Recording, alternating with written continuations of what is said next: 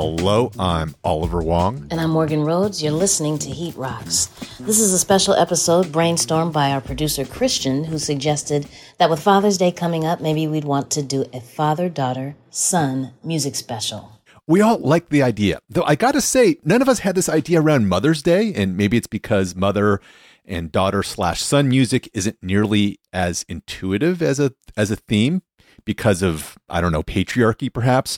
Morgan, should we make this up by doing a Mother's Day special next year? I think so, because that's so shady that we left mothers out. Um, we should definitely, definitely do that. Well, for this Father's Day special, we each picked three songs, and two are songs that feature some kind of father child combo in some fashion or other. And the third song is going to be personal to us, with me talking about music and my relationship to my 15 year old daughter, and Morgan talking about music and her dad. But let's start it here, though. And to circle back to my earlier observation, Morgan, why do you think it is that father child music does seem kind of prominent in pop music? You know, this is a theory that would probably bear some, you know, more research and investigation, but I think it's because the assumption is that there's a lack of attention paid to fathers and that there needs to be that there needed there needed to be songs to make up for that. I think it's the assumption that we all love our mothers, we're going to wax on and on and on, and people need to shout out the fathers.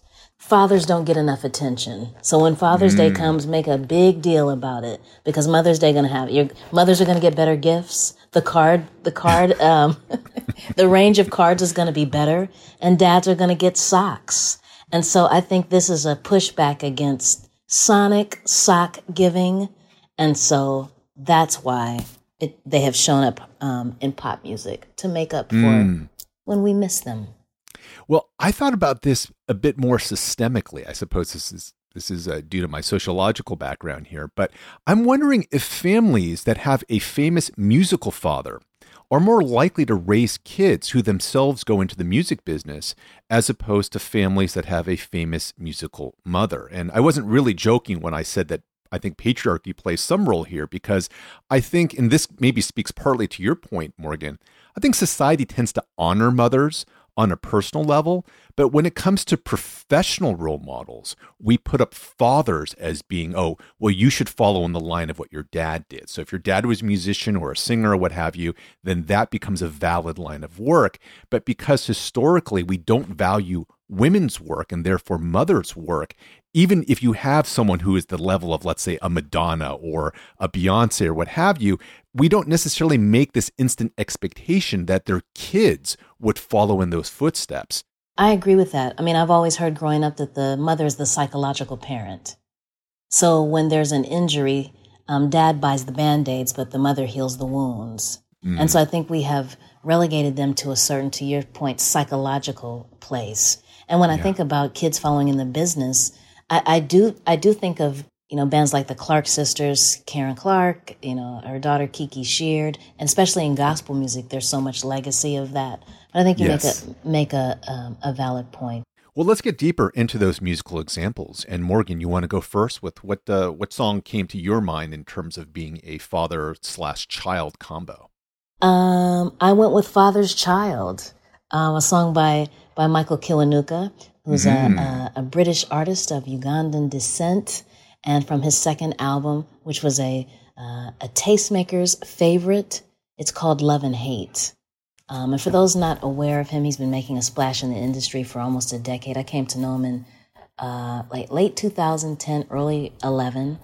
Um, he's got an old soul. You know, he's frequently compared to to the soul crooners um, Marvin Gaye, Bill Withers. Uh, we, in the business music supervisors, when someone gets sync- synced a lot, we call them synchronized. And so um, he is synchronized because he's continually synced. I myself place, placed his song Love and Hate on two different shows on Queen mm. Sugar uh, and on Dear White People.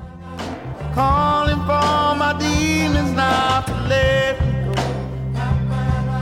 I need something give me something wonderful. Our former guest, Thomas Golubic, who came on to talk about De La Soul, placed the song Rest on Grace and Frankie. Rest your eyes. Leave them tender. Uh, and his Cold Little Heart is the actual theme song to Big Little Lies.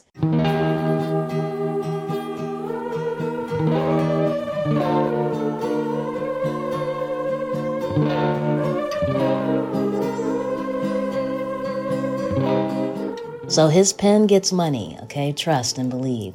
If I had to describe the album in a word, it would be deep.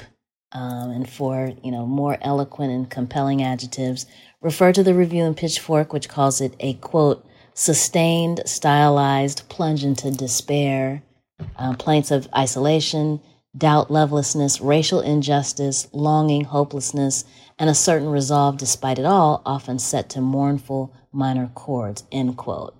Uh, yeah, so get into that. Um, the song Father Child is also a bit mournful and introspective, and I love it. Um, the surprising thing for somebody as churchy as I am, it took me a few listens for me to realize that he was actually talking about God.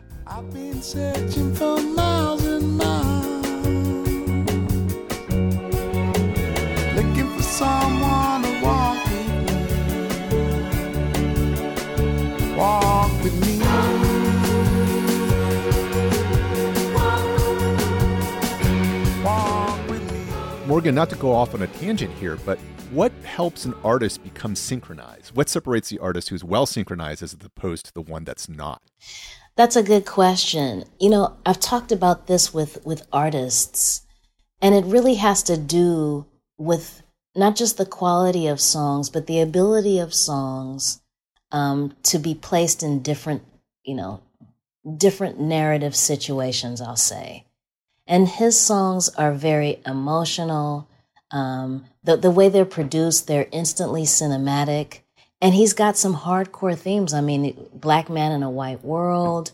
I mean, mm. everything that I described from the Pitchfork review is are all of his songs in a nutshell. And they just lend themselves to being synced. I mean, he's, I mean, he's, like I said, if you go to his page, he's had some big syncs. And the fact that um, Love and Hate has been synced on not just the two shows that I named, but a couple of other shows, tells you a lot about him. And I think the difference is one, you need tastemakers to get behind you. I think that's one. And I think you need to come to the attention of music supervisors pretty quickly.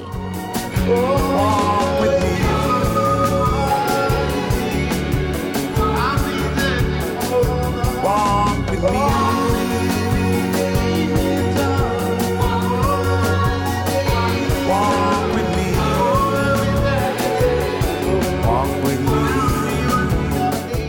For my first example, I did go with a literal, in this case, duet between father and in this case, daughter, though I think it's a bit more obscure than what might uh, others might assume. And part of this comes about from the fact that I'm currently working on liner notes for a reissue of Donny Hathaway's debut album, which amazingly turns 50 years old this year. Everything is Everything. And of course, the best known song, I think, off of that LP is The Ghetto. And if you listen closely, uh, and this comes around close to the five minute mark, you can hear the cries of Donny and Eulaulah's uh, Hathaway's firstborn daughter, Lalah Hathaway, uh, on here.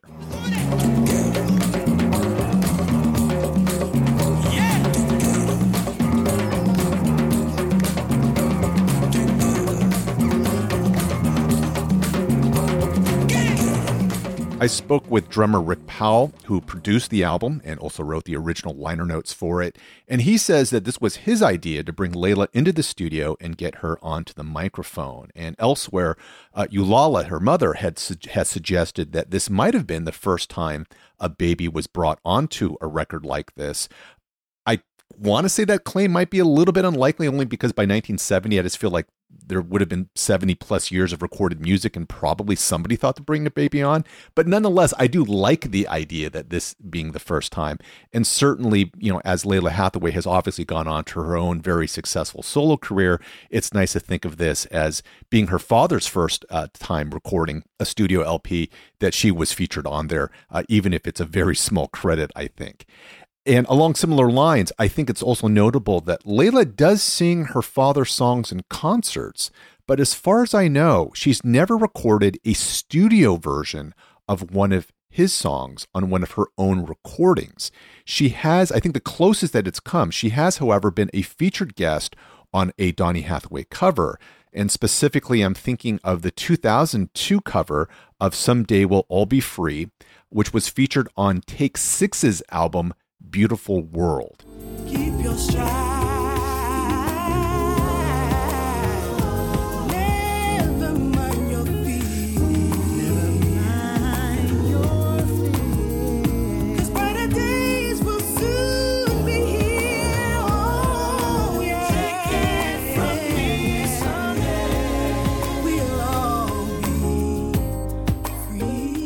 I definitely respect Lalah's decision to want to make her own recordings her own, which makes sense when you are the scion of a, of a famous parent. But that said, I mean, Donny's compositions are so wonderful. Like, I could imagine Lalah doing a cover of, let's say, Thank You Master, that would just absolutely slay. And maybe she has done it in concert, but uh, it's not something that you're going to find on one of her studio LPs. Well, she did cover um, his "A Song for You" at the uh, at the festival, the jazz festival in Singapore a couple years ago. It's called Sing Jazz. It's glorious because she's got, um, you know, so much of his his voice, so much of the timbre of his voice, the quality of his voice. You hear in her voice. She's got an incredible voice that she does amazing things for. And I thought this was a really beautiful um, version. I know your image of me is what I hope to be. I treated you unkindly, darling, can't you see? We will be back with more of our Father's Day special after a brief word from some of our sibling Max Fun podcasts. Keep it locked.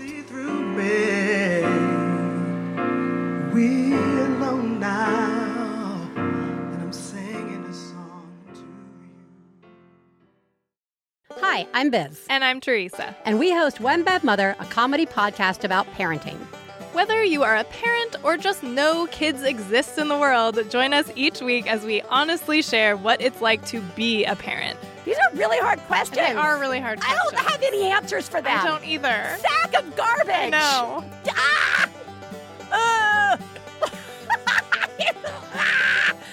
end of the show will just be five minutes of Biz and Teresa crying and screaming until the outro is played. So join us each week as we judge less, laugh more, and remind you that you are doing a great job. Find us on MaximumFun.org, on Apple Podcasts, or wherever you get your podcasts. Hi, I'm Jackie Kashian, Hi, I'm Lori Kilmartin. and we have a podcast called The Jackie and Lori Show. Who are you, Lori Kilmartin? Oh my God, so much pressure. Uh, uh, stand, a stand up. I've been doing stand up since 1987. Uh, I'm a writer for Conan. I've written a couple books, have a couple CDs out, have a special out. Who are you, Jackie? Well, I too am a stand up comic since 1984, and uh, I do the road like a maniac and uh, don't have a cool writing job, but I have four albums out, working on a new album. We talk about stand up, we talk about uh, all the different parts of stand up comedy. So that's the Jackie and Lori Show, and you should subscribe on Maximum Fun if you want to hear that. and I would encourage you not to.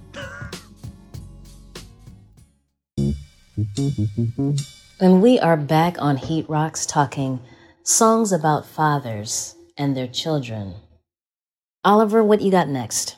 I've talked about Rufus Wainwright, the Canadian singer songwriter, on the show on numerous occasions, and I've been a fan of his songs for about 20 years now. And in discovering him, it's how I learned about both of his parents, both of whom uh, are, or I guess were, legends in the Canadian folk music scene. His late mother was Kate uh, of the McGarrigle Sisters, and his father is Loudon Wainwright III, who is still alive and still recording.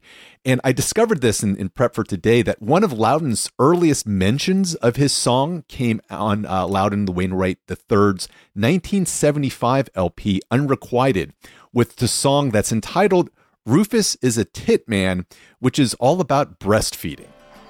Rufus is a tit man, sucking on his mama's gland, sucking on the nipple. It's a sweeter than the ripple wine. Yes, it's sweeter than the wine. You can tell by the way the boy burps that it's gotta taste fine.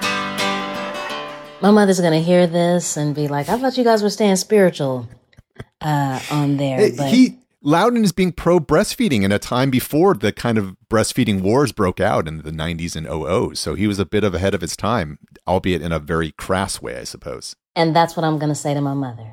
Uh, I'm going to appeal to the artistic part of the song. This is my first time hearing that, actually. So Yeah, it's my first time too, and it's it's not the direction I thought it would have gone. Except that I, until you remember that in 1975 Rufus would have been a baby, so it would have been very inappropriate to have been describing him as a tit man in in any other context than perhaps breastfeeding. yeah, Yeah. In any case, I know the two men have had, I think they had a more difficult relationship when Rufus was a child. Uh, his parents divorced when he was young. But as adults, they seem to have reconciled and they do frequently sing backup for one another on each other's albums. But I was trying to find an example where the two of them sung on the same song as a duet. And the one example that I came across came out in 2012 on Loudon's album, Older Than My Old Man Now, which is notable because this is the title refers to his relationship to his own father, presumably Loudon Wainwright II. And this is him and Rufus singing on the song together called The Days That We Die. And I have to say that the days that we die aren't that far away. You'll never change, neither will I. We'll stay the same till the days that we die. One of the things I like about hearing the two of them together is that if you look at listen to their body of work, there are certainly some places where they cross over, but for the most part, I think they have very distinct musical and artistic identities and vocally too you just would never confuse one with the other and so hearing them sing together it's not like you're getting a mirrored effect you're really getting these two distinct personalities who are i think really great and accomplished artists in their own individual rights who also happen to be related to one another. And obviously, I'm sure that's not coincidental. In other words, I don't know if Rufus would have gotten to where he was if he didn't grow up as the son of both Kate and of Loudon. But nonetheless, I, I like hearing them and doing duetting together because it is so clear that they have they come to these songs from their own experiences where some of it is shared, but a lot of it is kind of unique into themselves. They stay the same. People like us. Folks want to win when they can choose. More important than that, folks don't want to lose. Morgan, what's your next choice? Babyface, and uh, the title track to his album from 1996, "The Day." I felt a blessing straight from God. The day that you gave me a son. This one's really beautiful because it's celebrating um, the day that um, he found out that he was having a son. Um, it's really be- beautiful and poignant. Him talking about how he cried all day and how he told everyone about it. Um, I remember hearing the song on the album, but I also saw him perform it um, on on Oprah, on an episode of Oprah. Um, it was he and his wife, um, and he sang. You know, everyone was gushing and and emotional about it. But I love that because I'm not aware of that many songs where fathers talk about um, their child being born or that moment. Besides, you know, obviously um, Stevie Wonder's "Isn't She Lovely," um, where you do hear the baby crying in the background. And he talks about you know his love for his for his baby. Yeah, I'm wondering his son would probably be somewhere in the ballpark of about 25 or 26 years old now, given how old this song is. The first one, yeah. Yeah, has any of his kids followed in his footsteps into the music biz, as far as you know? Uh, I saw, I think, on Instagram um, that his son was interning with his his ex wife, um, who I think was um, a VP at Yab Yum Records back in the day and might still be in the music industry. Mm-mm. Um, but it it will be interesting to find out if either one of his sons becomes a singer. So that no pressure. You're just the kid, you know. You're just the child of Babyface, um, or a songwriter. But but God, you know what a lineage. I mean, Yeah. he, he is one of the greatest and most prolific songwriters of all time, and so No doubt. this no song is just um, you know an example of that. I can't remember. It's like a song I've never heard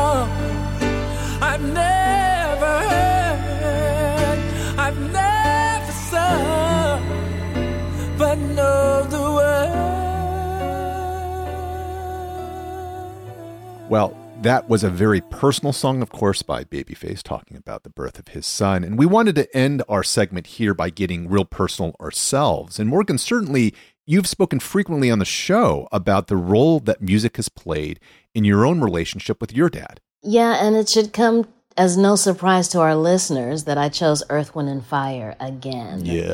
Um, yep. Yep. There's only like 640,000 Earth, Wind, and Fire albums, but the 1979 album I Am uh, is the one that I chose. And this is the album that Boogie Wonderland and, and, uh, and After the Love is After the Love is Gone um, Mm. are on. It was hard to pick um, an album, and it was hard to pick a song because so many of them um, are connected to to my father and I. And why I talk about Earth, Wind, and Fire and the relationship it has with me and my father so often is I credit that um, that band and those songs um, for teaching me how to listen to music and teaching me, um, you know, what I think is music etiquette, especially when you're um, in a car with someone or in a space with someone for whom um, a band is playing that they're very attached to themselves, how to be respectful of that space, of sonic space. And also, it was my first experience of emotion connected with, with music. Songs that made me cry, watching my father be joyful. You and I is the song that I picked, and it's a love song, but it's so sweet. And um, it just reminds me every time I listen to Earth, Wind, and Fire, I see my dad's face. And luckily, he's, he's still with us. Um, but I see his face and I recapture those moments of um, a very cool dude that loved music and was, you know, a stereophile, had great sound, you know, great sound systems in the car in the house. And I just thank him for helping me to listen to music.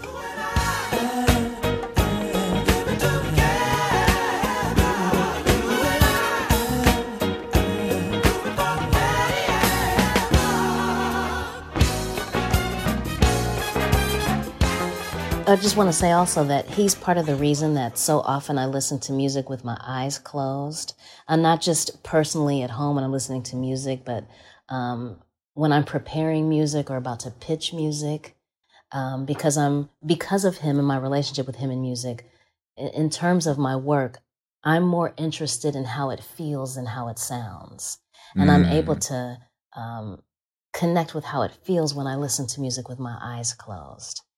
I'm curious, have you ever had a conversation with him about how he discovered Earth, Wind, and Fire and what it is about the band that he loves so much about them? You know, I haven't, and I, and that's a great idea. I think maybe we, you know, we can sit down and maybe if we do another Father's Day um, series, maybe I sit down and have a conversation with him about that, and maybe Mm. you sit down um, with your baby and you you talk about you know you guys' relationship with music. I think that's a great idea for for an upcoming series because I am curious to know, you know, why them. He listened to a lot of stuff, and he's got he's like music music factoid summer camp, but it's it's this it's Earth Wind and Fire. That's it for him, Mhm. and and I think it it would be interesting to find out why that they are it for him.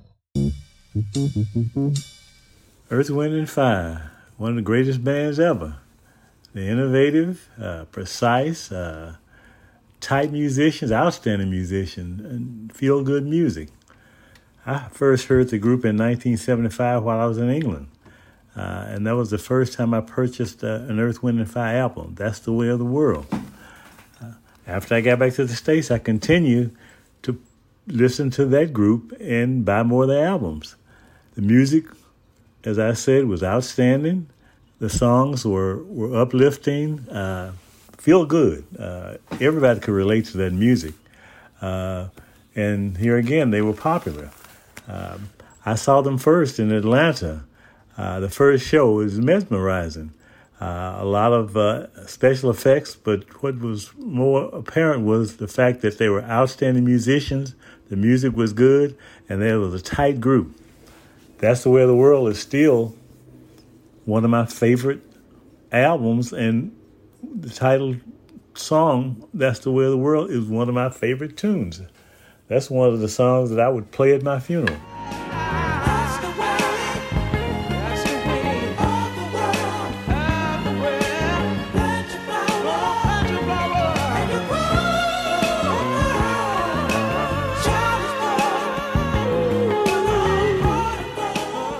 that impressive. Here again, uh, there's no greater group than Earth, Wind, and Fire.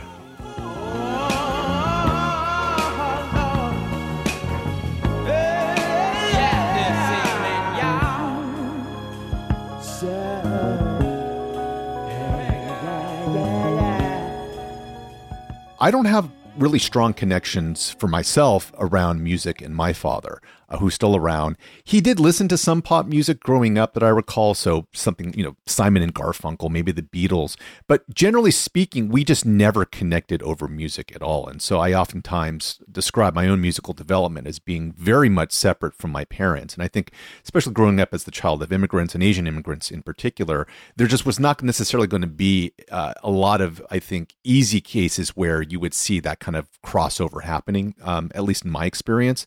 But of course, I think this has been very different for myself and my daughter, Ella, who is now 15 uh, years old, and because from early on, I was introducing her both in direct and indirect ways to all kinds of music, especially because I would drive her around and she would hear the whatever I was listening to in the car. One of my earliest musical examples that comes to mind um, is a 1960s soul single by the New Holidays called Maybe So, Maybe No. And I played it in the car so much. This is probably in the mid late 2000s when Ella was, I don't know, maybe four or five years old at most. And it was one of the first non children songs that I recall her having memorized the lyrics to because, again, she heard me play it so often.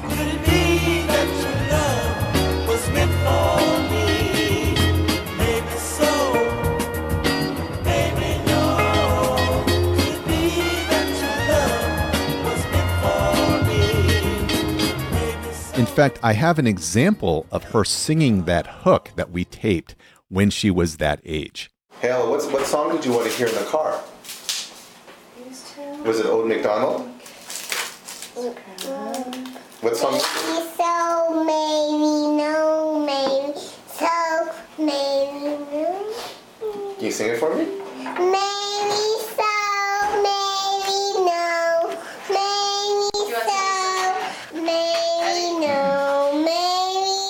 As she's gotten older, however, the tables have turned, and I would say that these days I am just as likely to learn about new music and new artists through her as opposed to the other way around. And case in point, I'm not sure if I would have naturally or organically come across listening to LA's own Doja Cat if it wasn't for Ella going around singing the hook to say so all the time.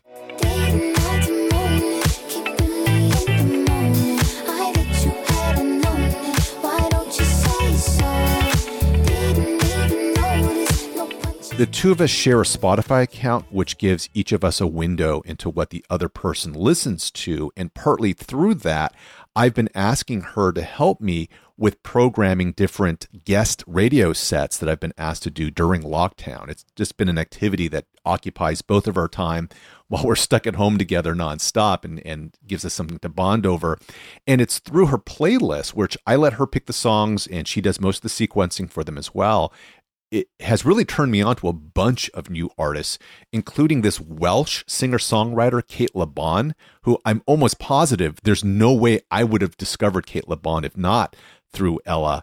And now I'm a very big fan of this 2013 song that Le Bon recorded called Are You With Me Now, which reminds me a little bit of Karen Dalton's work, which we had obviously talked about in this show uh, a couple of months back.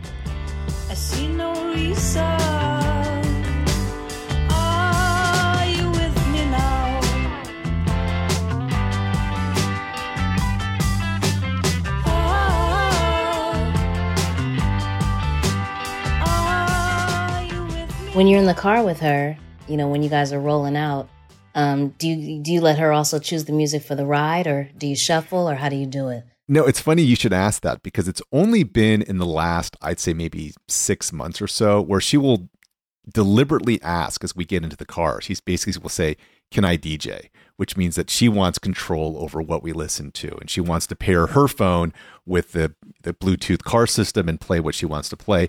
And I would say, I don't know, 60 40, or I should say, let me flip that 40 60.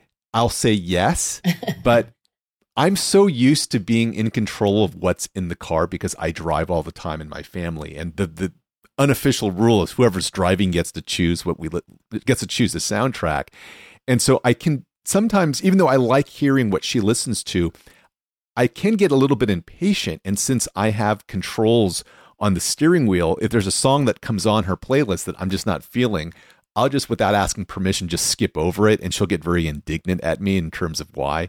It'll be very interesting as she, you know she's going to qualify for her learner's permit and her driver's license before I know it, and as she begins driving, no doubt she will assert the "Hey, I'm driving, I get to control the music rule." And then maybe I'm just gonna have to sit there and just deal with it in terms of, or I'll have to ask permission, say, wait, I want to DJ today, even if she's driving. So we'll see how that plays out as she gets older. I asked because I went to visit my dad in um, Memphis. I went for a family reunion. My father's from Memphis.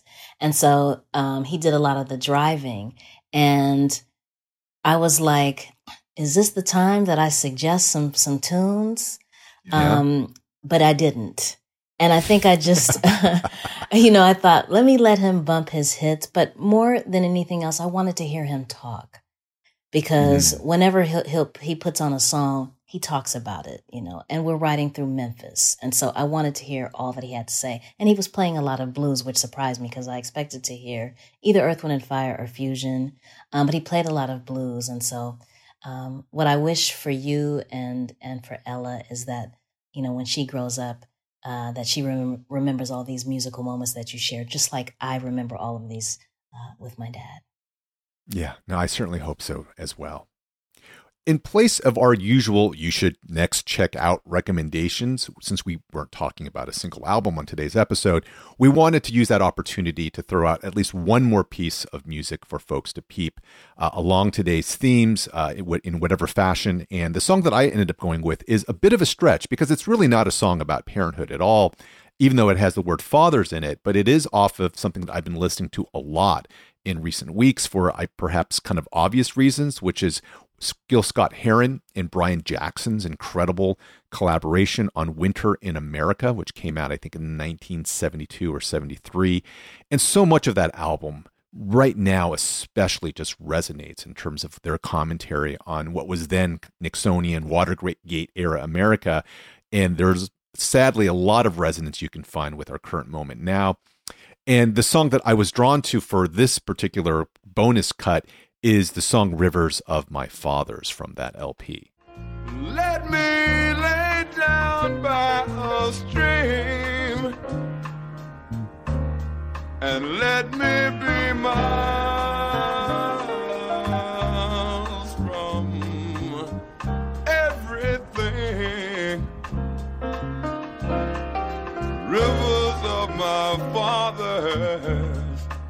As I said, it's not a song about parenthood. It's really about I mean, it's about a lot of things, and that just that that part of the hook about rivers of my father carry me home. I really, really can feel the sentiment around that right now.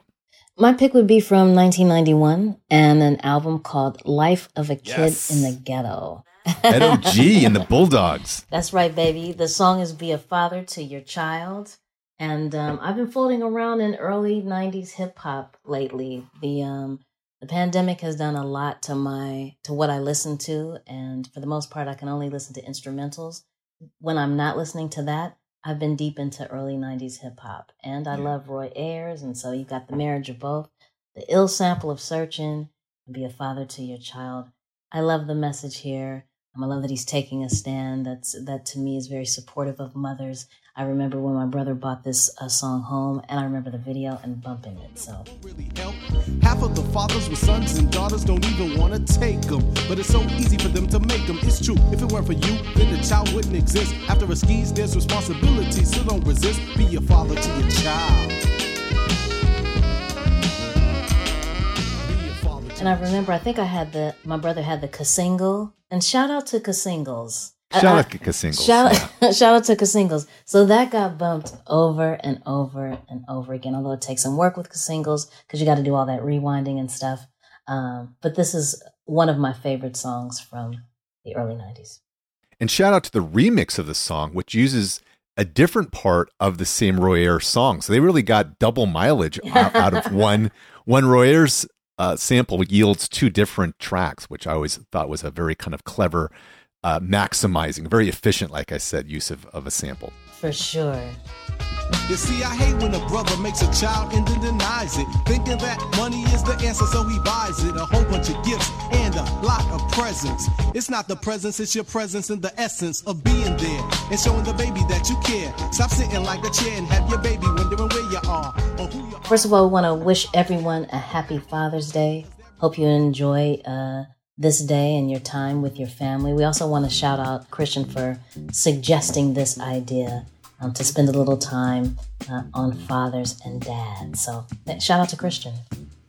You've been listening to Heat Rocks with me, Oliver Wang and Morgan Rhodes. Our theme music is Crown Ones by Thes One of People Under the Stairs. Shout out to Thes for the hookup. Heat Rocks is produced by myself and Morgan, alongside Christian Duenas, who also edits, engineers, and does the booking for our shows. Our senior producer is Laura Swisher, and our executive producer is Jesse Thorne. We are part of the Maximum Fun family, taping every week live in their studios in the Westlake neighborhood of Los Angeles. MaximumFun.org. Comedy and culture. Artist owned, audience supported.